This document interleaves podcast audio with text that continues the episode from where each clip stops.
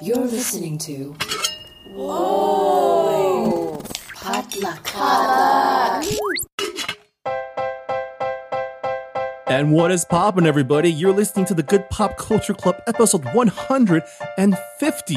My name is Marvin Yueh, and joining me, as always, to talk about all the good pop that gets us through our days, we have the once and future professional Asian American, Jess Ju. What up, Marvin? What up, Jess?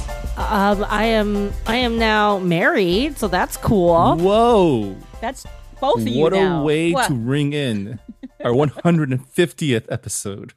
I, apparently, a lot of people got married this last weekend. Like while I was like getting ready, like I was following like the Sofia Richie wedding in Ah. France, and then like Simone Biles. I'm like, I thought I was special. I am not. That's fine. Well, did they get married by a female Elvis impersonator? I assume not, but we did have a female Elvis. Actually, vows were her vows, her official ceremony, very sweet. Teared up. Um, had a good time. Aw. Also joining us for the 150th time, the most professional culture editor, Hanh Nguyen. Hey, Hanh. Hey, the cheese stands alone. I'm so single. But yes, congratulations, Jess. I'm very excited. thank you, thank you. I'm just I'm really excited for the um for the tax cuts next year. Yeah. Ooh. The tax breaks, yeah. You guys I filing together? him- yeah, I mean, I think it's beneficial. I think I knock him down like a. Few, I think I am the tax break because I make so Mm. little. Um, and and uh, I I I was asking some friends of mine like, how many marriage licenses do I need? Because you need to order them. Do Do you need any, Marvin? Like, have you Marriage used license? You just like need the official marriage license? You just need one. You need one for permission to get married, and then you get the marriage certificate, which certifies that you are married legally. Oh yeah, so so so the certificate, like like, do you actually need it in real life? Because like they are like twenty bucks a pop. I mean, I think you need you need one copy as proof in case you need to be asked to provide proof. Other than that, I think as long as you can photocopy, I think you should you should be okay. Okay, okay. It's just I'm you don't have like, you don't you personally don't have access to it unless you have a copy from no, the county and I need to go like yeah. So I need to go like ask them. It's it's weird. The legal stuff is weird. I I was like googling like what are my rights now that I'm married, and it's all like. As social security insurance, like veterans benefits. I'm like, none of that applies to me right now. Okay. Well, welcome to the world of uh the wonderful legal world of marriage. A set of legal uh, rights and privileges. Woo! Chowder now has two parents who are married to each other. Chowder is now no longer a bastard and no Mhm. longer living in a den of sin. Mm. So he's very happy because I think he has the spirit of like a Puritan chaperone. um, he he whines a lot every time we start kissing, and I'm just like, you can't do that anymore, bro. We're married. So yeah. um, he still does though, but it's fine. Well, congratulations, Jess. I'm excited to celebrate with you um later this year when we all yes, at your wedding reception. Well, that's true. This that is this Saturday. That'll be fun too. Um, but we're not here to talk just about weddings and receptions. Since it is the end of April, it is time once again to go over the latest Asian American entertainment news in our monthly news segment. Do we want this? But before we get to that, let's find out what pop culture is bringing us through this week. Uh, Jess, besides getting married, what's popping?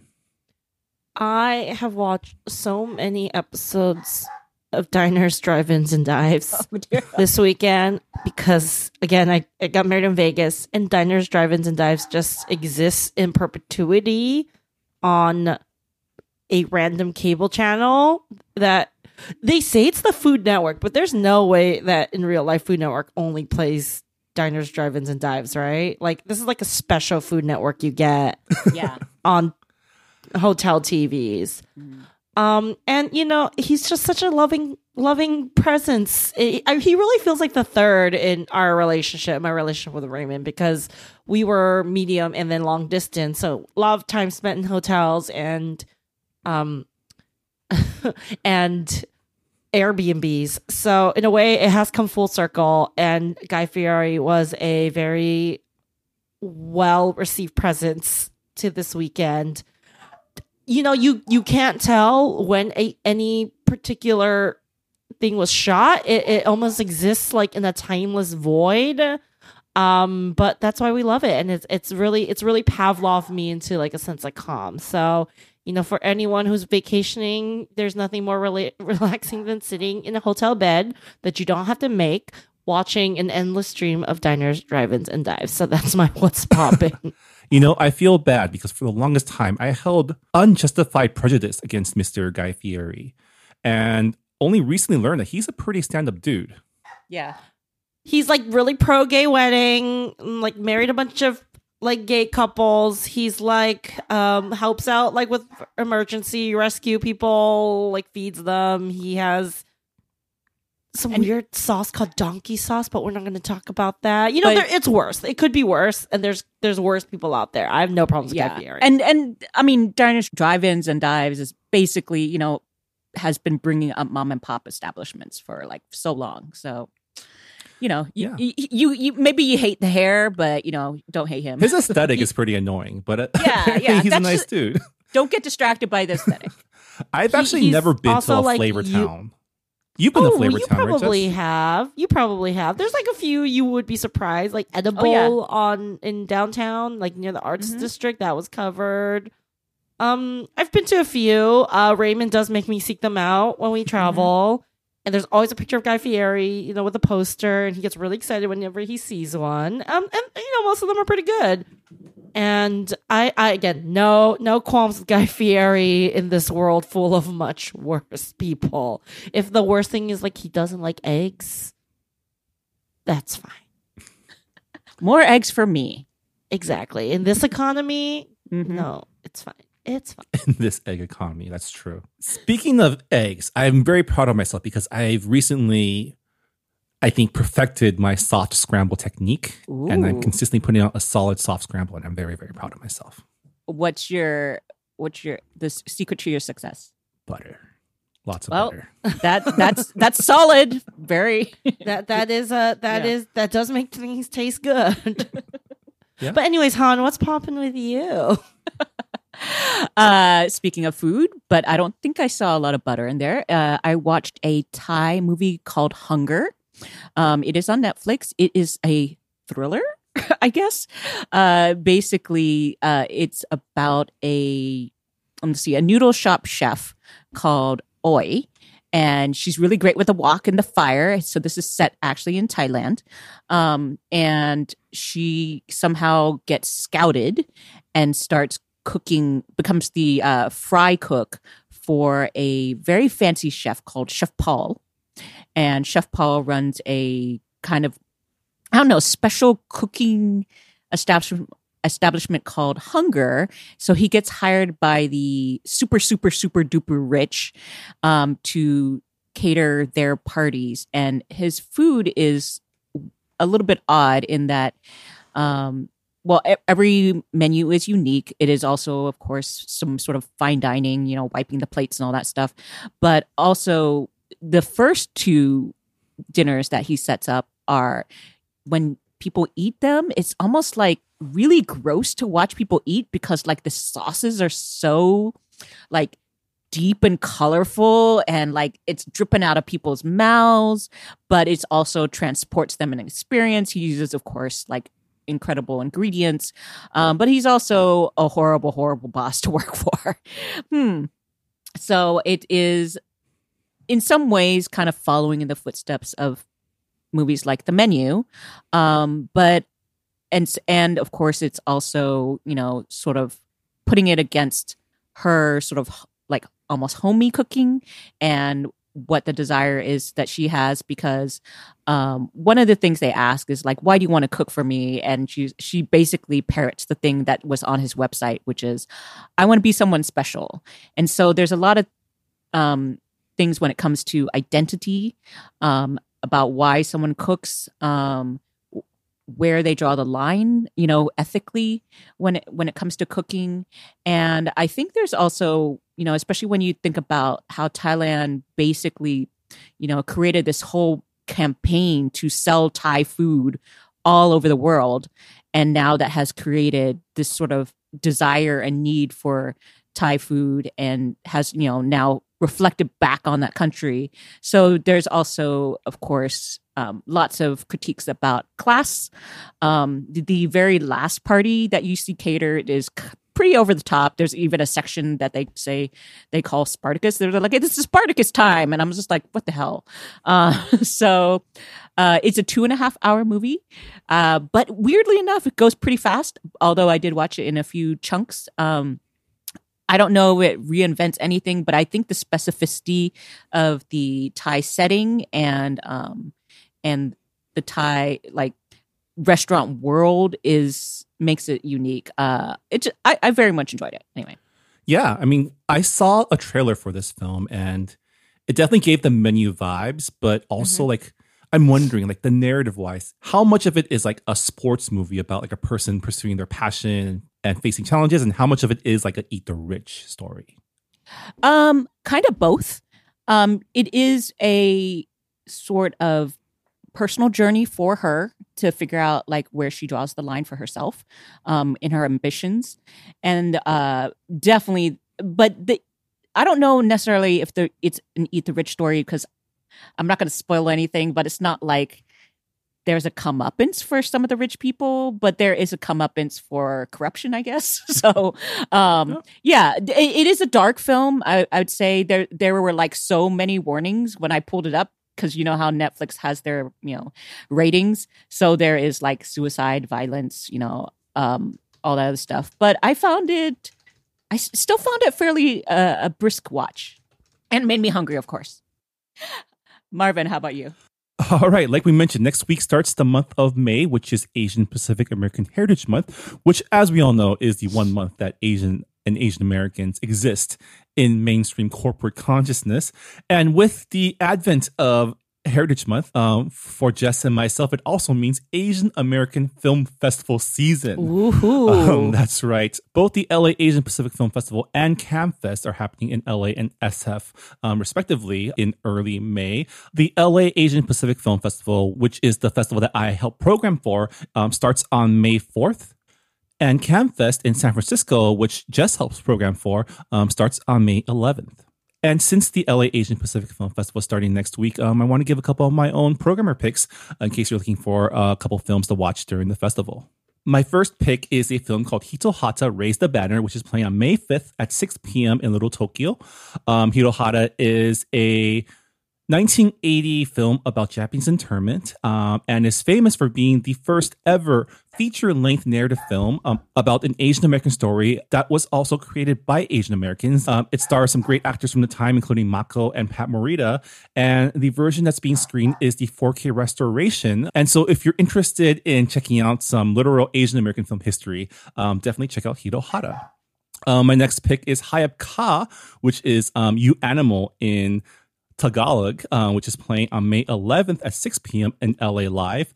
Um, this is an animated film coming out of the Philippines, and the pitch is pretty much um, imagine a Filipino soap opera, but all the characters are um, anthropomorphic animals. and so, oh my god, that sounds so fun. That sounds fun. yeah, it's pretty fun. It's also a little weird. so Filipino furries, is that what you're saying? Is that the log line?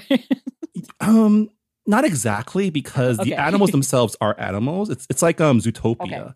Um, but Oh. if you are a furry, you might have some funny feelings for these for these characters. Oh no. Um, my next pick is a film called Starring Jerry as himself, which is also playing on May 11th at 7 p.m. at LA Live.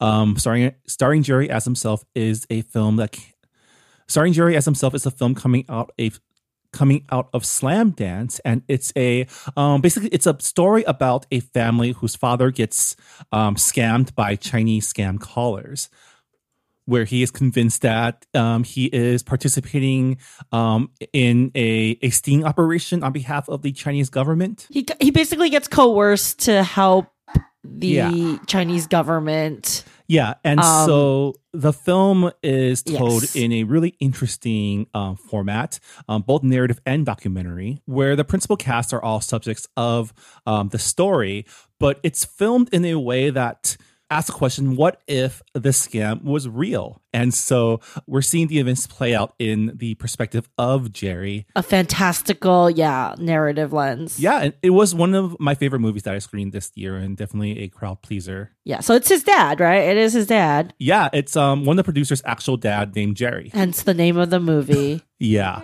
Um, my next pick is a film called Gaga, which is playing at Downtown LA Live on May 12th at 6 p.m. Um, Gaga is a film coming out of Taiwan and is a uh, family drama about a family of indigenous people living in a rural village in Taiwan whose lives get turned upside down when their patriarch decides to run for public office. It's a slower paced film, but one that I really enjoyed watching. Um, the director herself is also a member of this indigenous minority in Taiwan and actually won the um, Golden Horse Award, which are the um, film awards in Taiwan for Best Director. Um, so I think it's definitely worth checking out. Um, it's a story, much like any story about indigenous peoples that um, don't get told as much as they should. And I'm glad that we have the opportunity to screen this film. Um, and finally, um, it's a film that probably doesn't need to be plugged, but I did want to point out that the upcoming um, Greta Lee A24 film, Past Lives, um, is also screening at the festival on May 13th at 7 p.m. Uh, in LA Live. And, you know, if you can manage to snatch tickets, this will probably be um, your earliest opportunity to watch this film um, in LA. Yeah, I you know what's weird is I think I saw some people like attending past live screening and I was like, "Wait, hold on, what?" So- In San Francisco. It was playing at San Francisco Film Festival. Mm, I was trying to figure that Um, out. Yeah, and and very happy. I was like, yeah, they got it. I I So- but at the same time, 13th that's a that's a Saturday, right? So that sounds That is like a Saturday. uh, sounds like it might be a fun outing. I might go to that. Yeah, I think, yeah, we got Past Lives. You guys got Joyride, though. I don't think we got Joyride. Joyride is the opening night. It's going to be the first. Um, it will be the first publicly available screening. Um, Damn it. s- since its premiere at South by. So that's cool. And we also just announced that American Born Chinese is going to do a sneak peek at our place. in Gene Luen Yang, the author of the graphic novel, is a Bay Area guy. He's from, he lives in San Jose. He's been teaching there. Um, so that's cool. But then also, you know, we got some like fun. I, I did the shorts which I love because it's like, you know, even if you hate it personally, like it's not going to be more than like 10, 15 minutes. really good bang for your buck. Cause, you know, I've been, I've sat through very festival-y films where I'm like, I hate this, but like you can't just walk out. I guess you could, but that does feel kind of rude. So I love shorts. We got some really great shorts. Um, and it's also like some of the like new like you could just be really weird in shorts because it's like, you know, 10 minutes. It's a lot the barrier economic barrier is a lot lower. You can make a short for like zero money or you can make a short for like $150,000, you know? Like it ranges and that still doesn't really affect the overall quality sometimes. Um, love it. I feel like it's the Wild West surprise grab bag and there's a lot of really interesting talent coming from like Asia and like Western Asia specifically. I'm like, you would not find this anywhere else. Yeah, we have a couple films from Kazakhstan, um, Iran, some of the yeah. some of the best, my favorite films, like some of the br- like the, just the most like cutting and like w- like wow, like you said, you said something. films have been coming out of Iran, um, and you know, young female filmmakers. So that that's always exciting, and uh, it's sad because I don't. I think I'm gonna be gone all of LAAPFF for CAAM, and then I think while I'm at CAAM. I'm going to be working the entire time, so I don't think I can watch any of them in public. I obviously can watch it at home, but there is something fun about watching it with people in a dark, large yeah, that's the thing about Yes. working at film festivals. You rarely get to watch anything. Like even when I go in and present films, I'm like in, and then I need to like go to another place to like Yeah. check things yeah. out. Yeah, It's not look glamorous. yeah. But very excited. Film back. festival season is here, and it's a great time to just watch some good films. So yeah, LA Pacific Asian Film Festival starts um, May fourth, and CAAMFest starts on May 11th. Right. So if you're in LA or the Bay Area, definitely check out the lineups and you know um, catch some cool films. But yeah, that's what's popping for this week. Before we get to do we want this though, uh, was checking once again on this season of Top Chef on our podcast with the podcast Go Asian. Um, this past week, we had a couple, I thought, pretty cool challenges. Um, the guest judge was. Gaggan Anand, who is, I believe, an El Bulli alum, right? And as an alum of El Bulli, we got our high concept molecular gastronomy challenge, right? Um, for our quickfire, we got the emoji challenge, which I thought was really interesting because people always say, "Oh, emojis are such like a universal language," but I'm starting to. But through this challenge, I realized not everyone knows or sees emojis as the same thing, right? Yeah, well, I thought that was interesting because we've noticed already that this season, um, not everything is universal. Like, let's say when it comes to Top Chef challenges, uh, not everyone does quick fires all around the world. Not everyone has to shop for their own ingredients. And this one definitely showed us that not everyone like uses the same emojis or at least recognizes them because in particular what we saw was uh, Ali not recognizing a four leaf clover. So he's just like, you know, I got the leaf. And so he made something with leafiness. So he missed the cultural context, a Western cultural context, of course, that a four leaf clover is Irish and, you know, signifies luck. So there was nothing of that in his dish. So yeah, I, I thought that was interesting. Um, because who makes the, who dictates the emojis?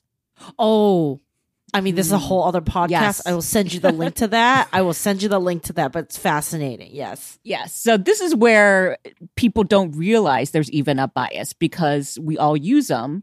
And uh, yeah, so that was a really good moment I felt because I felt bad for him, but at the same time I was like, yeah, this just goes it goes to show like the limitations. Yeah, and I mean, I feel like the judges also g- gave him too hard of a time for not knowing because mm-hmm. I feel like as long as you can justify your interpretation, it should work, right? Because this is an international edition of Top Chef, and the irony isn't lost that it's taking place in the UK, and they're mm-hmm. still it still feels like we are they are imposing a Western kind of perspective onto a lot of. I'm just like right? realizing that like none of the Americans have been knocked out yet, and I'm like, really? Like, we're not that good. Yeah. I feel like we didn't send our best folks. Our best folks got locked up in like Food Network contracts or like, you know, like Disney Plus contracts and they're filming their own shows. I'm like, you're really going to say like we haven't lost a, Mhm. a, a North American and then we brought a, the, the worst Canadian back? Yeah, did not love this guy. well, He's so annoying. he only stuck around one week. week. He only stuck Yeah. around because he had immunity last week anyway. So it was Yes, only a matter of time. But Yeah, yeah. but moving I- on to the elimination challenge, which was um, based on a very like high concept dish from Gaggan Anand, where you lick a, I think it was a dessert that you lick off the plate that's like the shape of a world or something Yeah, he to created represent like. What was to represent like equality? it was for LGBTQ equality. So he made a sort of like almost flat map of the world, but in a rainbow, and and the rainbow was created by using actual uh, foods that had that color. So he was able to create every different lick evoked a different flavor. And of course it wasn't just like fruit like fruit roll up you know? It was like he actually had to create the paste or whatever it is before smearing it onto the the thing and then people of course had to pick it up and lick it Which is Do you- pretty do you- right? Do you guys do you guys follow the subreddit We Want Plates? yes of course i do this gave me the we want like vibes of we want plates. I was like, I want a utensil. Like, I'm sorry, I I don't like having shit on my fingers when I eat. Like, I I I like for the most part, like some things, yes, I think are hand foods, but like a lot of times, like I don't like to have my face or my hands dirty, and I'm just like, just fucking like this is the the, the some of their dishes were look good, but I'm just like the, the licking the plate. I'm just like fucking like just For- just make make a cake. Like I don't know. Like this is this is it's just it's very like racism. Knock it off. Right. Sexism. Knock it off. but at the same time, so the challenge is to create a dish with a message that you eat without utensils, which to me, I was like, this is an unfair, like we just talked about an unfair advantage for Western perspectives. But this challenge, I felt like is the reverse of that, like unfair advantage for non-Western chefs because eating with our hands is something that like everyone else does, right? Yeah, I was kind of hoping that we would see more like let's say either Indian food or Ethiopian food that kind of like use, you know, like the bread as the the vehicle to eat with, but there were some really innovative ways of doing things that I, I like besides just licking. The licking thing was still entertaining. Like I love a high concept. Um so as long as that's what I know I'm getting. Like if I go to a regular restaurant and all of a sudden you don't get something on a plate, then it's kind of like what was the point of it? But if I went into this, I would be like, yeah, give me all the weird stuff. So, yeah, and I mean, she's into not a Go Asian candidate, but I did appreciate the rustic American chef Sara Mhm. giving us a big old beef rib, which technically follows the challenge and was something that I would want to eat. it sounded really yummy. Uh, what was the flavor? Maple. It was like a pecan pecan pie glazed Yeah. rib or something. Yeah, and even An- Anand was saying that like she needs to open up a, like a fast a, a food joint, and I was like, yes, I would go there and eat that. Like nothing else has she ever made. Do I really care about? Like she's she seems fine, but this one I was like, yes, I would try that. yeah, and you know. Of course, Gabri went with the taco, which is a pretty easy go to for this challenge. Um, Nicole went for a jianbing, which I'm so. I really should look this up, but do we know is she is I'm she pretty sure Filipino? she's is she mixed? Chinese. Yeah, Yeah, yeah, she talks. She makes and talks a lot about Chinese food. yes. Yeah, but I mean, she but she said the jianbing wasn't that good. And Yeah. I'm like, mm, girl, girl. If you're gonna do the food of your country, you know, you kind of have to represent. Yeah. So if you're gonna do someone else's food. So the the loser, of course, of this challenge was Canadian Dale, who just made it back um onto onto this show, um, creating this a is mole, to me. like a mid mole.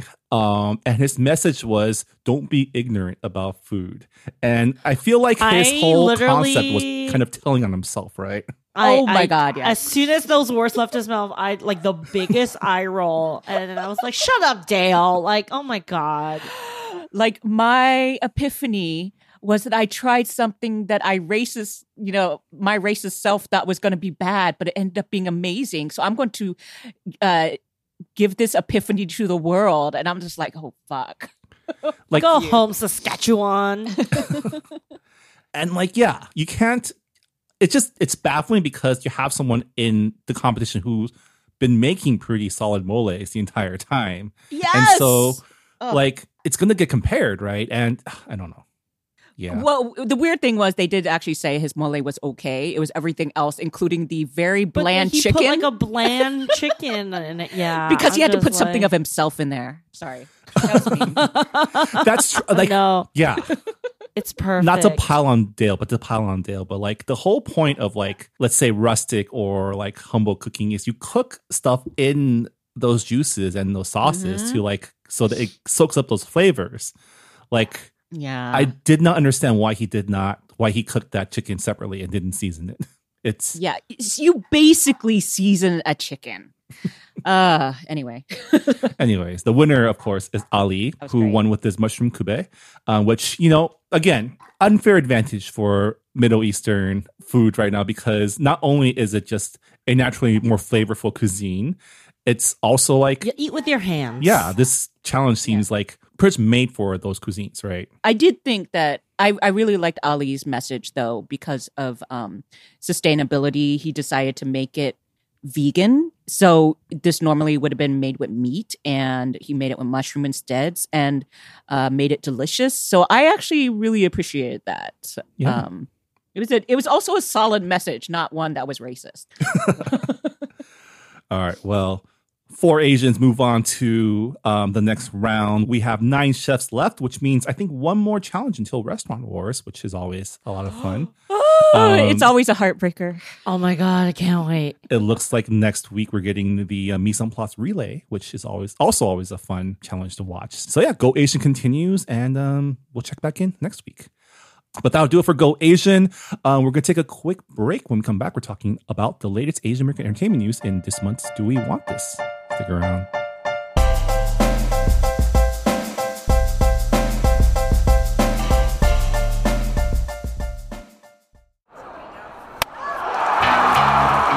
Hey, I'm Kim Cooper, and I co host the podcast Asians in Baseball alongside Naomi Ko and Scott Okamoto. Asians in Baseball is exactly what it sounds like a podcast about the Asian and Asian Native Hawaiian Pacific Islander Americans in Major League Baseball. Every week, we break down the highlights of what's going on with Asians in baseball and then take a deeper dive into the Asian and Asian Americans past and present who have shaped baseball as it is today. Whether you're Kim Ng's number one fan or you've never even heard of Hideo Nomo, we've got something for everyone, especially for the Shohei Ohtani stands. Maybe too much for the Shohei Ohtani stands. Listen to Asians in Baseball wherever you get podcasts, part of the Potluck Podcast Collective.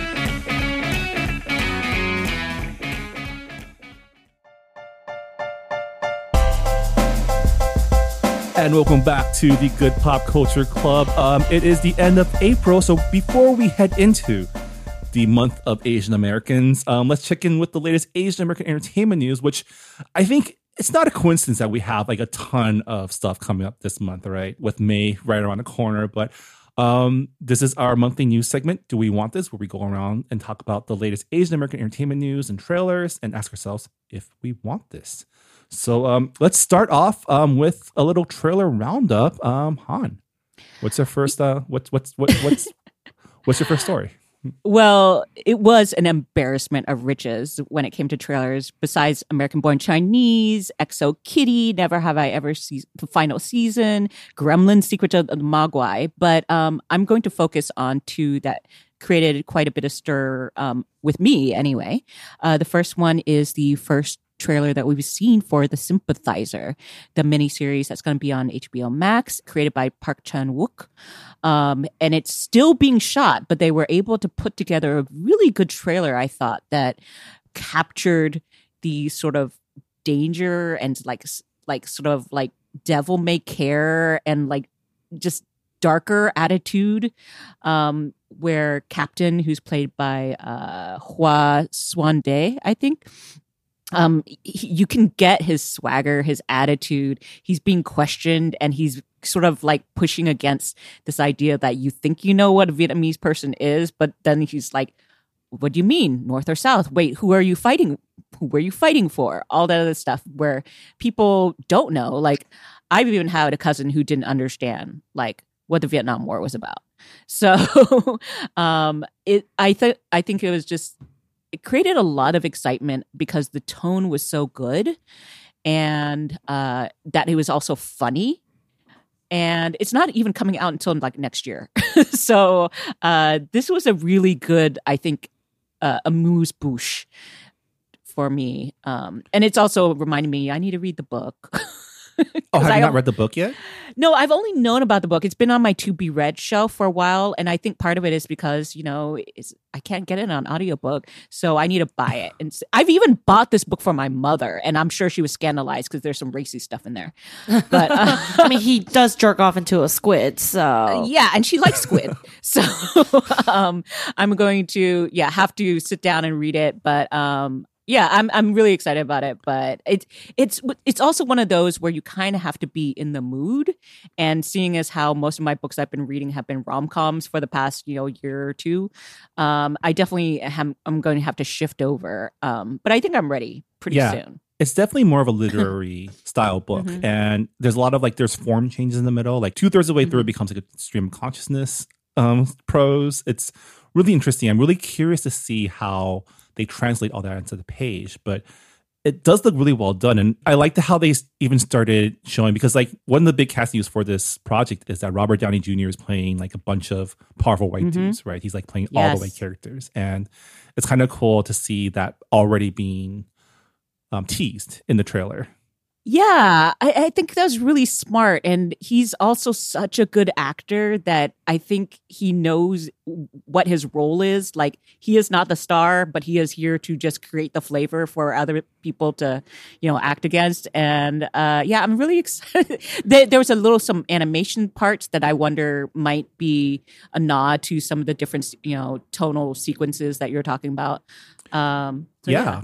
And I'm really curious about Cassandra Sandra Oh is in this series, and Yeah. I have a feeling I know who she plays, but her character in the book is Japanese American. Yeah, yeah. I Um, wonder if they're shifting it or which would be interesting because of um, Park Chan Wook's um, hmm involvement, and also like there's something I think there's something interesting to explore with a relationship between a Korean American and a Vietnamese American because you know those are Wars. two people who Mhm. were involved in the past two American interventionist wars, right?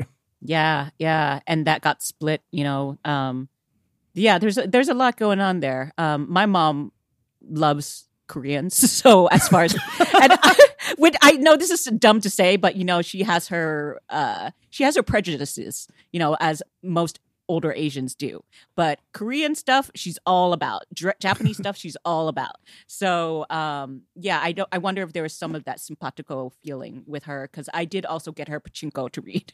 So- it, it is funny the like soft power and like uh that that some of these countries have because you know like uh, you know my family's Chinese Chinese American from like mainland China so like Japan is the big bad and I think for a lot of Koreans historically Mhm. Japan is the big bad and then like this year something happened like all all my friends immigrant parents are like we want to go to Japan yeah we Oh. want to go to Japan Japan looks really fun like we want to see some cherry blossoms I'm like okay Yeah. that's great um glad you're getting out there yeah. Yeah, glad you're letting go of that generational trauma, war trauma. Yeah. yeah. Um, Oh. Okay. And so the other one, really quick, because I'm not going to go too deep into it, is we got a trailer for The Marvels, a teaser trailer, actually, I think. Um, and besides having uh, starring Kamala Khan, uh, actress uh, Iman Vellani, who is very exciting, we got another Asian who I've been very excited to see is Park Seo Joon. Uh, Korean American star of many K dramas and movies, uh, very charming, and he has long hair in this.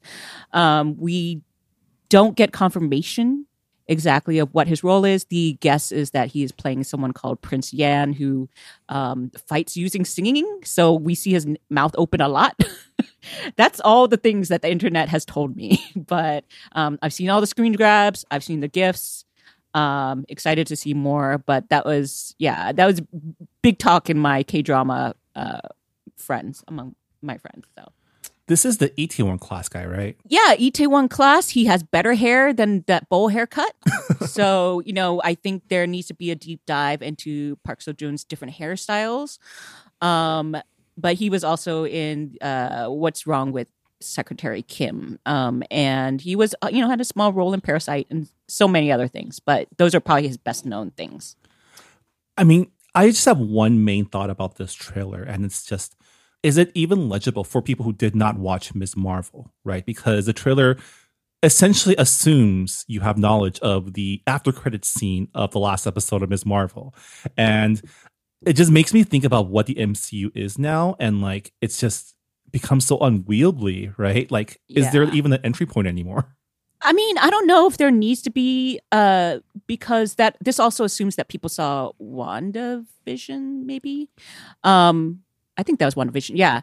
Uh that has Teyonah Parris in it, but uh and how that ended up. But here's the thing. I didn't see the second Ant-Man and yet I saw third Ant-Man.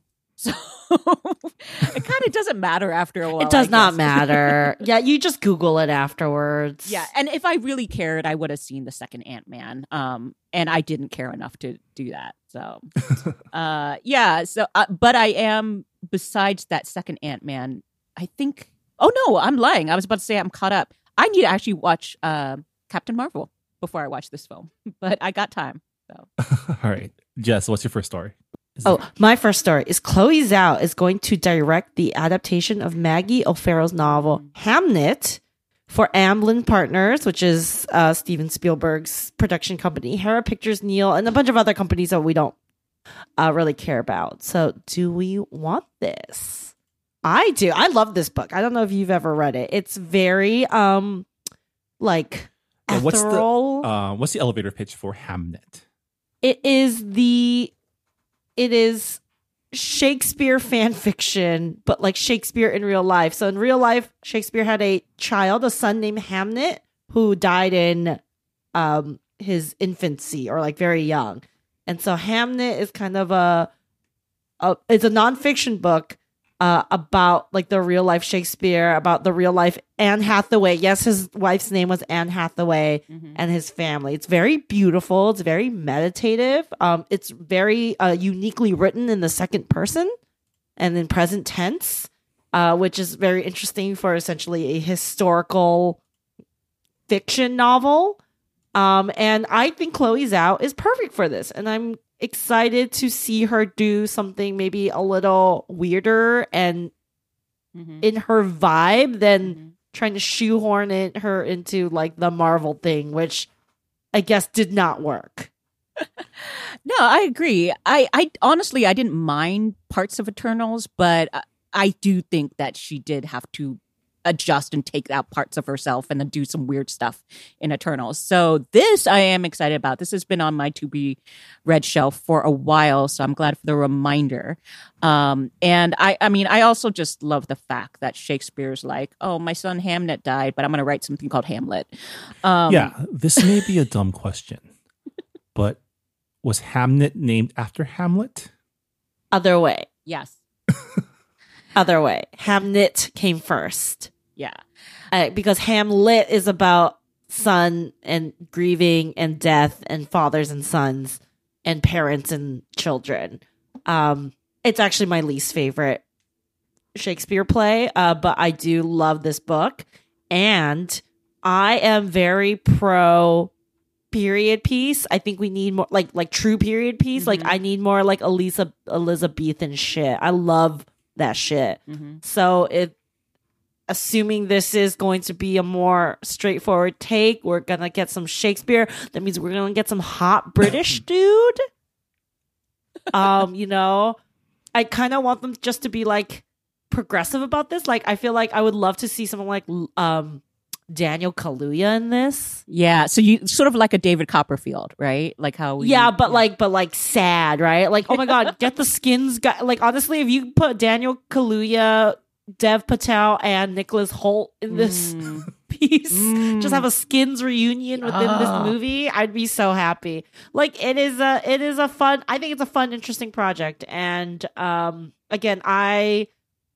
The fact that Chloe Zhao got me to enjoy something like Nomadland, like I Mhm. think this woman can truly actually do anything that that was because great. that's the exact movie I dislike, and I was just like, this is actually very good. I'm having a Mhm. really good time. So, uh, yeah, Yeah. G- give her money to do weird shit and like adapt more books like this. Like, I'm waiting Mhm. for the film adaptation of uh, Song of Achilles.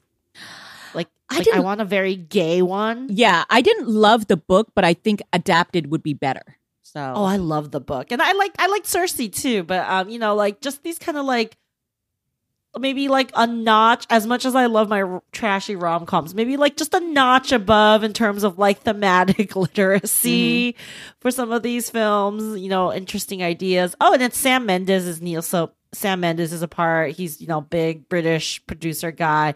Thoroughly loved his James Bond. Had a really good time at Skyfall. Like, um, it is interesting. Like she's not British. Chloe Zhao. Um, and so I wonder. It, it otherwise seems like a very British endeavor. Um, so that would be interesting also to see what happens there. Yeah, and she seems like a pro at making films about like white people on Wii, right? So You know what? And maybe I do think maybe it takes an outsider to make it interesting again. So let's and and who knows? It may not be white. Like I again, I think it would be really cool if we just. I don't know if it'll happen, but like yeah, like let's get some interesting, not white British talent in there. Yeah. All right. Uh, my first story. Speaking of adaptations, um, Warner Brothers Television has acquired rights to Jesse Q. Sutanto's latest novel, Vera Wong's Unsolicited Advice for Murderers, um, which is a story about a old Chinese woman named Vera Wong who finds a dead body in her tea shop and tries to solve the murder because she thinks she can do it better than the cops. Wow, Um, that's so auntie energy. Uh, Oprah Winfrey's Harpo Films will develop the book for television with Mindy Kaling's production company, um, Kaling International. Do we want this? I'm not gonna lie. When I first read this, I thought it said Vera Wang, and I'm like, is this bitch also writing books now? Like, sh- that wasn't enough. Like, like cornering the bridal market wasn't enough for her. wrong Asian. it's Vera Wong. My bad. Not all Asian the same. Not all Vera's the same. Um, Uh, I I do because uh, Jesse Q Sutanto. Um, I like her other murder comedy series that was all about the aunties, right? yeah, Dial A for Aunties and Four Aunties in the Funeral. Yeah, or in a wedding, and a wedding. I think is the second. Yeah, and I remember what I liked about reading that was it wasn't really a rom com, even though it's supposed to. The first one was supposed to be set up as one, but it was a madcap screwball auntie comedy with uh with a weekend at Bernie's sort of feel. I think was that right? yeah, Mhm. yeah, yeah yeah and so i was i remember reading it thinking you know i'd rather see this as a movie so i haven't read this vera wong thing yet but if she has the same energy i think this would be perfect i think um, she knows how to do dialogue in a really funny way and have it be authentic um, and just high energy just i don't know i i love it already Yeah, I mean, so we're reading Vera Wong right now for book club for Mhm. Books and Boba, and it's a really interesting story because it's actually more of like, like it's a murder mystery, but also sort of like a found family sort of thing because she starts bonding Oh. with all of her customers slash suspects. i love And- that oh no! One of oh, them that's so cute Is the killer right? So, Oh no! she's gonna get her heart broken Yeah. Um, yeah, I'm ex- really excited. Um, I really like Dial A for Aunties as well. And that's actually being also adapted into a film by Nahnatchka Khan's production Mhm. company. that's a good Um, fit. I personally, I, I want the story to be adapted because I think it's really great. I don't know if I trust Oprah and Mindy Kaling to do it. Mm, hot take. We'll see who they choose because I don't. They're just producing, right? Yeah. So yeah, we'll see. Because I mean, at this point, if they just throw money, then I'm okay with that. But yeah, it really depends on who they choose to like direct and actually sort of head it up, like and get the flavor. So I'm cautiously optimistic. I'm just liking that they're being both being adapted. So I will take a murder mystery in any way, shape, or form. I Mhm. even like the very bad Hercule Poirot ones. oh, those are great. They're so bad, they're good. Like the Right. the, the one with like Kenneth the terrible Branagh? CGI and like just absolutely like half this cast cannot act. I love them. Give me any murder mystery. yes. Um, all right, Hanh, what's what's your next story? Okay, we are moving into the realm of Disney live action, which in and of itself, you know, might be controversial. But the first one I have is we find out that uh, Disney is going to be doing Moana live action, um, and that Dwayne Johnson is going to be developing it, and he is going to be uh, reprising his role of Maui. They're bringing back the original screenplay writer, and no director mentioned yet. Do we want this? Do we need this? Uh, Is my question. yeah, Like Moana's already pretty like it's so It's classic. so new. right? It's Yeah. so new. And it's, I mean, just with the track record, especially something like Lilo and Stitch, I'm just like, we are not at the place yet where we, as like a society or where the industry like can do this in a decent way. Yes. So it's funny you talk about Lilo and Stitch because there are updates for that live action version, which we uh, got the casting of Lilo, uh, a newcomer called Maya Kealoha. Um, she looks very cute. Um, but there has been some slight controversy also because um, controversy also because they've also announced the casting of two other characters, Nani and David. And um, what's caused kind of a furor uh, online recently is the people they cast are lighter skinned than the animated characters are. Um, they are still uh, either of Pacific or um, island or Hawaiian origins. So um, there's that. But uh, it caused so much controversy that the role of David actually got recast. Oh no, he got recast because they caught him using the N word There's that too. on his social so media. th- so there's that okay so there you go there's that um so yeah do we want this No, Lilo and Stitch is such a great movie. It's actually a very woke movie for its time. Like if you just pay attention, it's like the subtext of it and about you know and, and like very surprisingly so, given that you know the creative team and the director were white men. But I will give credit where credit due. Like they they, you know, not perfect obviously, but like Lilo also was not voiced by a mm-hmm. Native Hawaiian actor, but you know Tia Carrere and Jason Scott Lee. I think all the other cast members were native Hawaiian, and you know it was it's a beautiful movie, and it's just like, look, if you're gonna do it in 2023, like your politics gotta be up to 2023. Like, Mm-hmm. like you gotta do better on the colorism. Like the fact that it's not a native director is like sucks.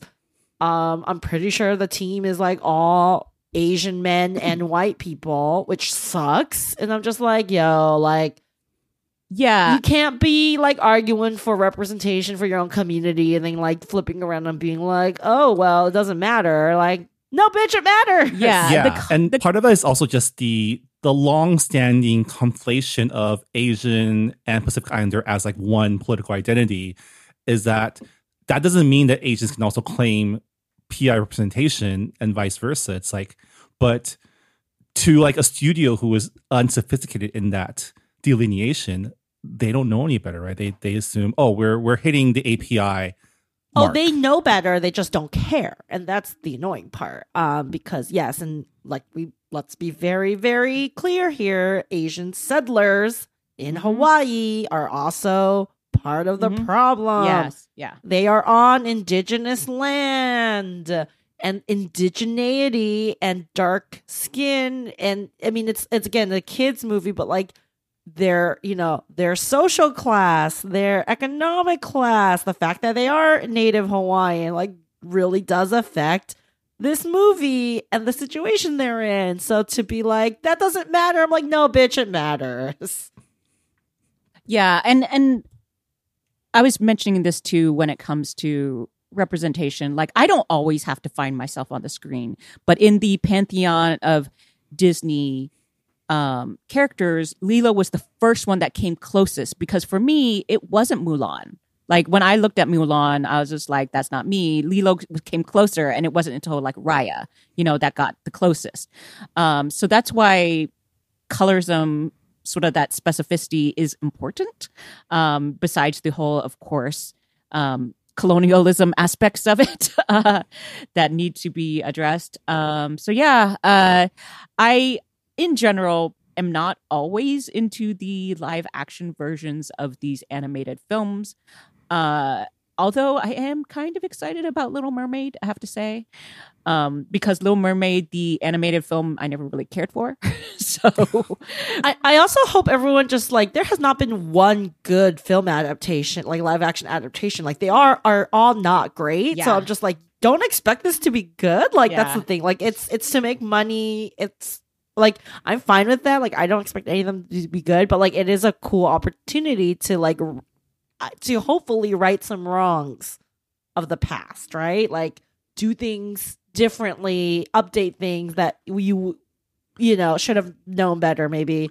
And like so oftentimes they do not do that. Well, I feel like they keep flip flopping, right? Because when they try to update it, people get mad, and when they don't update it, people get mad. And so, to me, it's just Lilo and Stitch is actually one of my favorite Disney movies. I watched it this summer. I graduated high school with a lot of friends. We were actually out in Orlando in Disney World, and so it holds a lot of memories to me. I remember being like enchanted by the fact that, yeah, this is for the first time a story about like not a rich noble princess, but like a poor family struggle to stay together. Um, and so I don't know. I feel like you can say that the original will always be there, but at the same time, the original is still good. Yeah, yeah. I honestly, especially when it comes to animated films that have a lot of musical elements, I don't know if I wanted to see the live version. It's Uh, fine. They're gonna make it. Yeah, Um, whether we like I'm it or not. gonna- Yeah, I'm just gonna keep crying about the you know like the the the, the lack of representation for like the native PI folks. Mm-hmm. Like that's just fucked up. Everything else I could care less about because whatever. Yeah, like we. It's not like they're gonna like erase the animated version. Like I can always watch the animated version. It's just like. The one pro of this could have been giving that opportunity to folks who traditionally do not get that access. Yes. And they're not doing So we're putting that out there. Yeah. All right. Our last story. So, um, was it last week or earlier this month? It was Star Wars Celebration. Um, they released a ton of new Star Wars news, which, as a person with a, I guess at this point, a love hate relationship with Star Wars, it was a lot of meh. Um, but one of the interesting stories that came out is they are creating sequels to the sequel trilogy. Um, there's going to be a new film trilogy starring Daisy Ridley as Rey, who will go on to, I guess, try once again to restore the Jedi Order, which um, we can talk about this offline, but I have a lot of thoughts about that and whether or not the Jedi Order should be restored or not.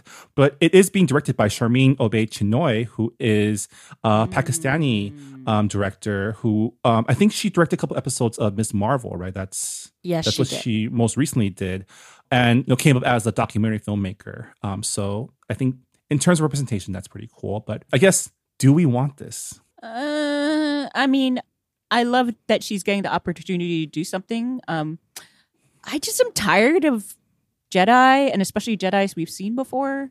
So, From I, a purely operational level, Marvin, and you do ops too. So like go on this journey with me. Like if it's so hard to maintain this Jedi order, then there's something foundationally wrong, right? Like there there's either their structure, their their their like hierarchy, like something's wrong. It doesn't work if it they have if it keeps getting demolished and restarted. It's their So dogma. thinks It's it's their beliefs, pretty much, right? it's like their belief that you should not have attachments, but then everyone has attachments, right? Like, yeah. Anyways, Yeah, so I'm just like, me thinks you should just let it go and start like something new and just not call it the Jedi. Like, I that's just that's just from like a purely professional angle. Like, Yeah. if I was working for Deloitte and like, can't, you know, I was consulting for the Jedi Order. It's like, yo, like this is what I recommend. which hot take? I would watch that show actually. which hot take was kind of the thesis of the Last Jedi, which I totally vibed with. But then I guess people did not like that. They were painting the Jedi Order in a bad light, among other things that they did not like. oh brother, I'm I'm surprised actually Daisy Ridley signed on for this again because I feel like they did her so fucking dirty and like they did not protect her and like it just didn't seem like a good experience for her and I almost want I almost think like was that like the worst thing is being in a, I mean I guess It's boatloads of money. Oscar Jess. Isaac It's boatloads of money. it's boatloads of money so good for her I'm sure she's not crying but like from an artistic like actor standpoint it's like being cast in Star Wars like the worst thing that can happen because you just become the Star Wars person Well, you can say that for any Disney franchise, right? Marvel, same thing. Like, it's both the dream and also the curse.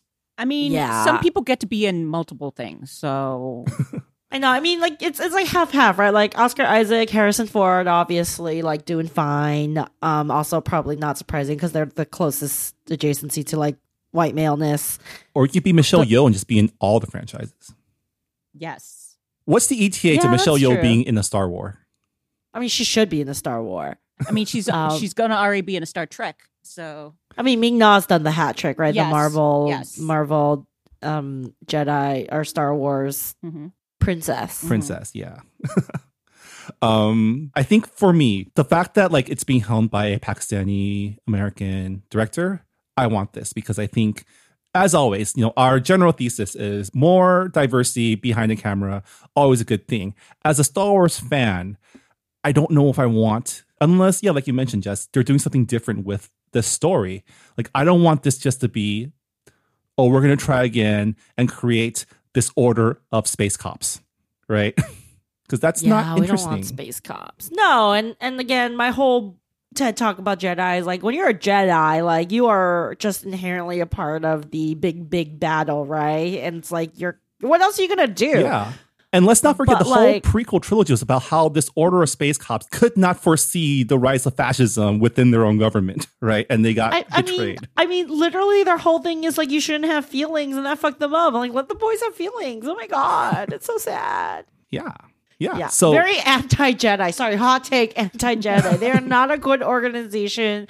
We um they they are inefficient in everything and they cause more harm. We should stop them. That Yeah. So what I want from this series is for them to explore that. What made the Jedi fall in the first place? What could that's they have like saying okay, but now you're talking about like, ooh, we were gonna make a Star Wars, but it's gonna be about taxes. Like that is that you're talking about like, oh, we let's we want a Star Wars, but we want to talk about orga- organizational failure. I mean, technically, And- the and- Phantom Menace was about a trade dispute. Exactly. And no one likes the Phantom Menace. So that's why you're pitching basically like was good, Star. Wars. Duel of the Fates, bang song. Yes. But a song does not a movie make. Huh. well, whether we like it or not, we're getting new Star Wars, and we will talk about it because it is Star Wars. So, um, yeah, Mhm. Andor was great. so if I get more Andor style stuff, I'll live. I'll live with it. You'll be happy. Yeah. All right. And with that, um, that'll do it for this edition of Do We Want This? Um, Jess Hanh, if people want to find out more of your thoughts, where can they go? I'm still on Twitter, I guess, at jessjutweets. Yeah, it's I don't know. I I was surprised I was still there too, but I'm at hanhonymous. Did you get to keep your blue check, Hanh? Oh no, no, no, no, no. Uh, I I am not that cool because everyone got theirs removed, but celebrities with more than like a million followers just got them reinstated because, of course, the checks mean nothing nowadays. And so you have all these celebrities trying to get rid of them. So they've like learned ways, like if you they change their uh, their name, they can get rid of it. But then sometimes they get it reinstated if they talk about it. So it, I love it's just- that yeah. the blue check mark has now become literally the scarlet letter yeah. of Yeah, it social looks media. lame. It looks so lame. Well, you can find me, Blue Checklists, at Marvin Yueh. You can find the show at Good Pop Club. We are a proud member of the Potluck Podcast Collective. Check out our fellow Asian American hosted podcasts um, by going to the website podcastpotluck.com. That'll do it for April. Happy Asian Pacific American Heritage Month. I wish everyone the best of luck as we brave into busy season for all of us professional Asian Americans. Oof. Yeah. Oof. Until next time. Bye, everyone. Bye.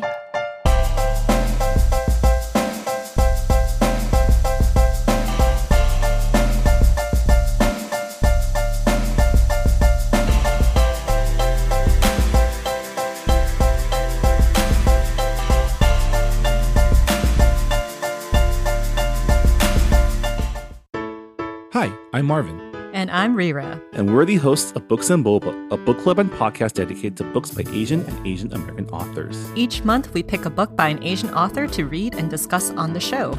We read a variety of genres, including contemporary and historical fiction, sci fi and fantasy, romance and cozy mysteries, and so much more. Our past book club picks have included Pachinko by Min Jin Lee, Patron Saints of Nothing by Randy Ribay, Grace of Kings by Ken Liu, and The Kiss Quotient by Helen Hoang. Every month, we also go through the latest news in Asian American literature, as well as chat with some awesome Asian authors about their works. So, whether you want to start reading for fun again or diversify your TBR list, we got your Asian literature cravings covered.